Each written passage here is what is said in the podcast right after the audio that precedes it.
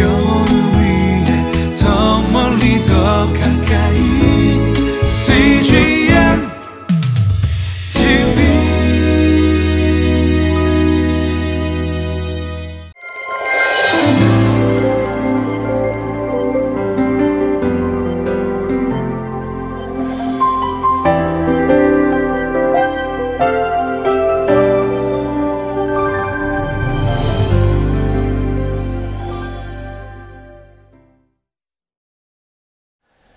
신앙의 위기는 하나님의 은혜를 기억하지 못할 때 시작됩니다.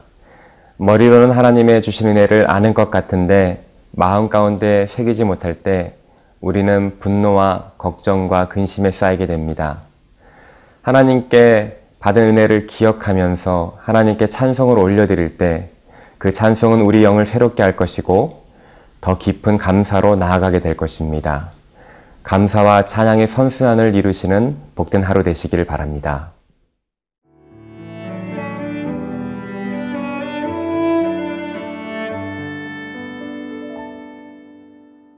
시편 103편 1절에서 12절 말씀입니다.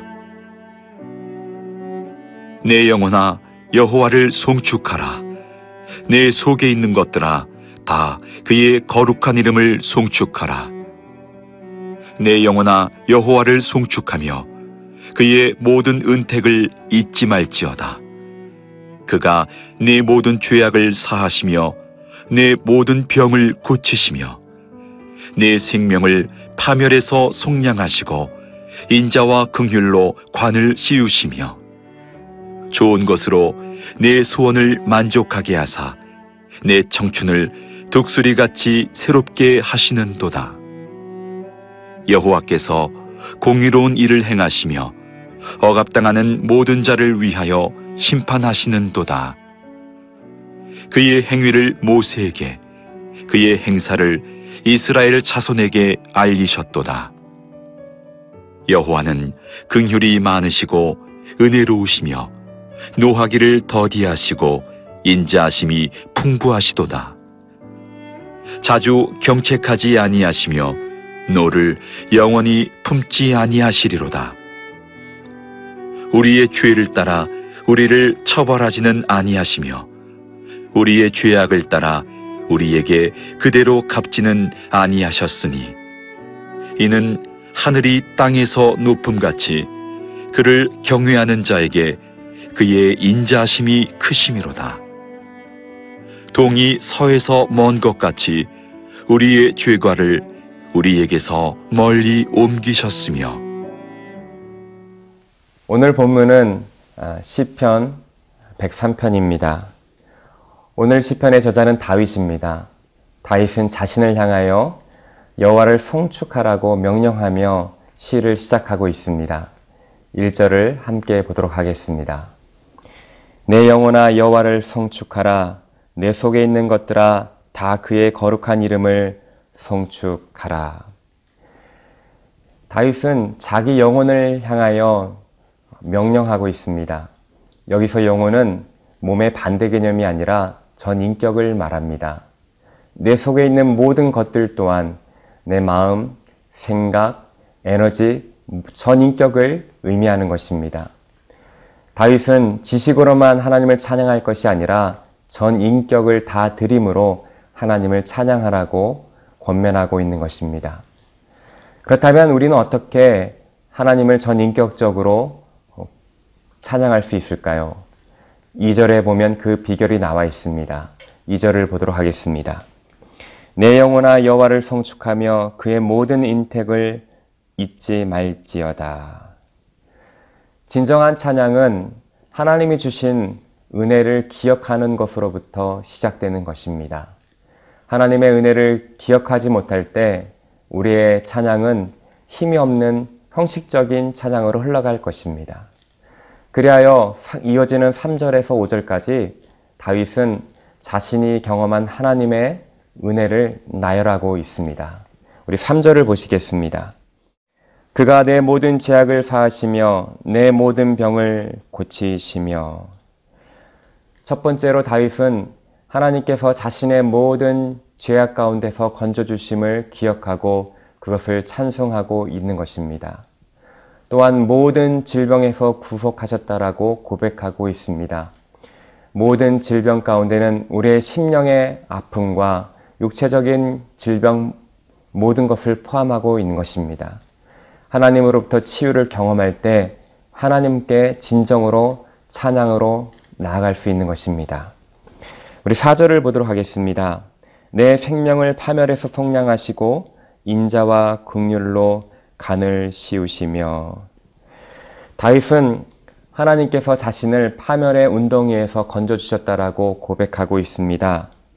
뿐만 아니라 다윗은 아, 사랑과 극률로 둘러싸여지는 은혜를 고백하고 있습니다. 다윗은 여러 번 죽을 고비를 하나님의 은혜로 어, 넘긴 적이 있습니다. 그것이 너무나 감사였고 자신의 그 은, 하나님의 은혜가 자신을 둘러싸고 있는 것을 어, 경험했던 것입니다. 인자와 극률로 관을 씌운다는 것은 호의되다는 것을 강조하는 것입니다. 앞을 바라보나 뒤를 바라보나 좌우를 살펴보고 위아래를 다 살펴보아도 하나님의 은혜가 항상 함께 있음을 고백하는 것입니다. 5절을 보겠습니다. 좋은 것으로 내 소원을 만족해 하사 내 청춘을 독수리 같이 새롭게 하시는도다. 하나님부터 오는 만족을 경험하였습니다. 이 땅에 어떤 것도 우리의 마음을 만족시킬 수 없습니다. 오직 하나님께서 주신 만족만이 참된 만족인 것입니다. 하나님께 만족함을 경험할 때 우리 심령이 새롭게 되고 독수리가 날개친 같이 솟아오르게 되는 것입니다. 이러한 하나님의 은혜를 기억하며 다윗은 전심으로 하나님 앞에 찬양하며 자기 영혼에게 진정으로 찬양할 것을 촉구하고 있는 것입니다. 찬송가 429장에 보면 세상 모든 풍파너를 흔들어라는 찬송이 있습니다. 그 찬송가 후렴에, 후렴에 받은 복을 세워보아라. 크신 복을 내가 알리라는 가사가 있습니다. 우리가 받은 은혜들을 기억하고 그 복들을 세워볼 때 우리 심령이 새롭게 되고 하나님께 진정으로 찬송으로 나아가게 될 것입니다. 또한 우리가 찬송으로 하나님을 더 예배하는 데 나아간다면 그 찬송은 우리 영을 새롭게 하여 주님 주신 은혜를 더 깊이 깨닫게 하고 더 깊은 감사로 나아가게 될 것입니다. 여러분 삶 가운데 오늘 진정으로 하나님께 예배드리는 은혜가 있기를 바랍니다.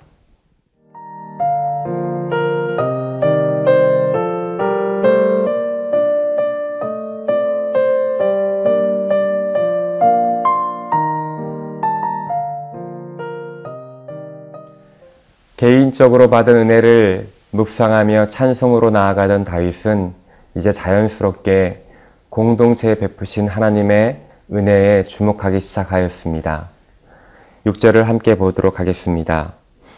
여호와께서 공의로운 일을 행하시며 억압당하는 모든 자를 위하여 심판하시는 도다.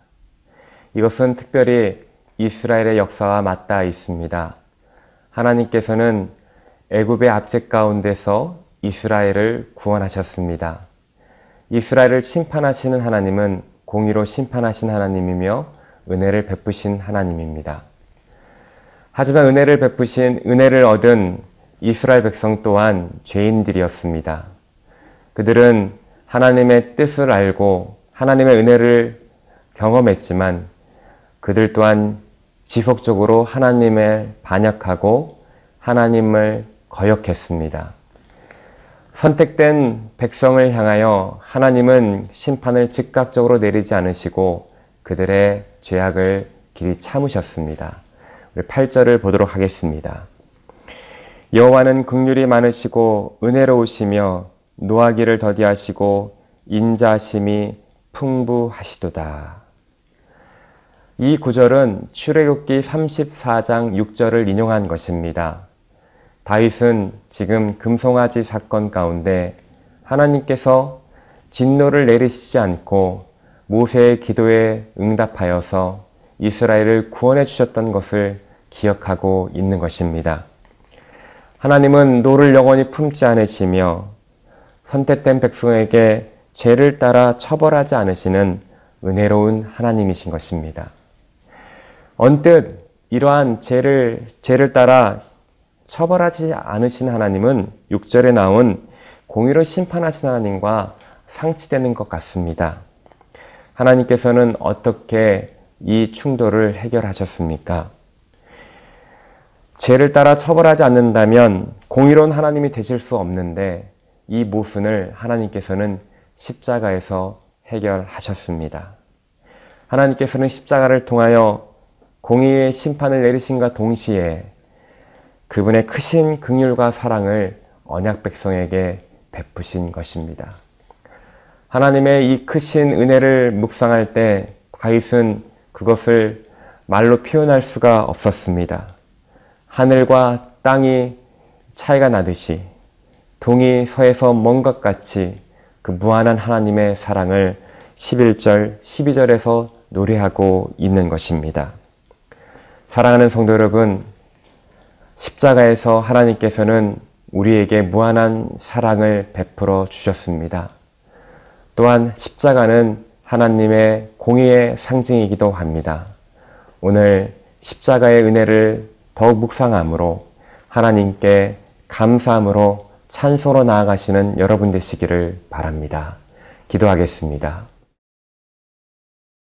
하나님, 오늘 우리에게 베풀어 주신 은혜를 기억하게 하여 주시고 십자가를 바라보게 하여 주시옵소서. 십자가를 통하여 우리에게 허락하신 주님의 은혜를 기억하며 감사함으로 나아갈 때 우리 심령이 새롭게 되고 찬송이 깊어지게 하여 주시옵소서. 감사드리며 우리 구주 예수 그리스도의 이름으로 기도드렸습니다. 아멘.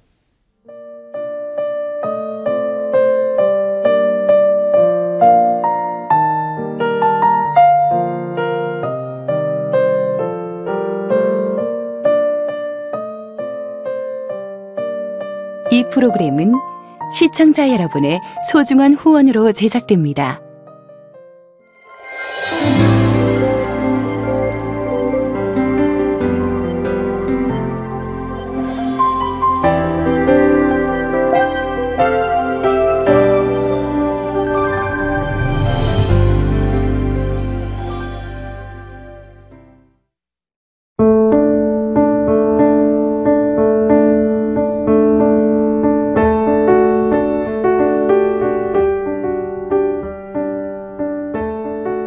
집안에서 태어났지만 어린 시절 가정에서 많은 상처를 받았던 이소명 청년.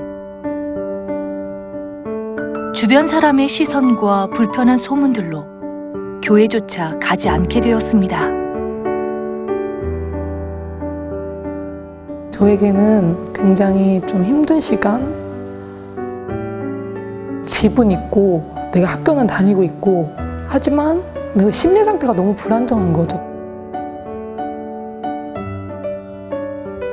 힘들었던 시간, 삶 속에서 하나님은 찾을 수가 없었습니다.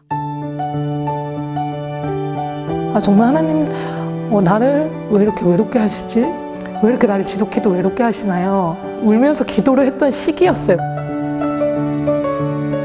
CGN TV를 보면서 하나님께서 사람을 만드셨을 때 2%의 부족함을 놓고 만드셨대요. 이 2%는 하나님으로만 채워주는 2%라는 거예요. 아, 하나님 알고 계시는구나. 나는 모른다고 생각했고, 나만 겪는 어려움인가? 라는 생각이 있었는데, 제 마음을 좀 많이 움직였던 것 같아요. CGN TV를 통해서 많은 힘을 얻고 있으니까 정말 감사하다는 말씀 드리고 싶어요.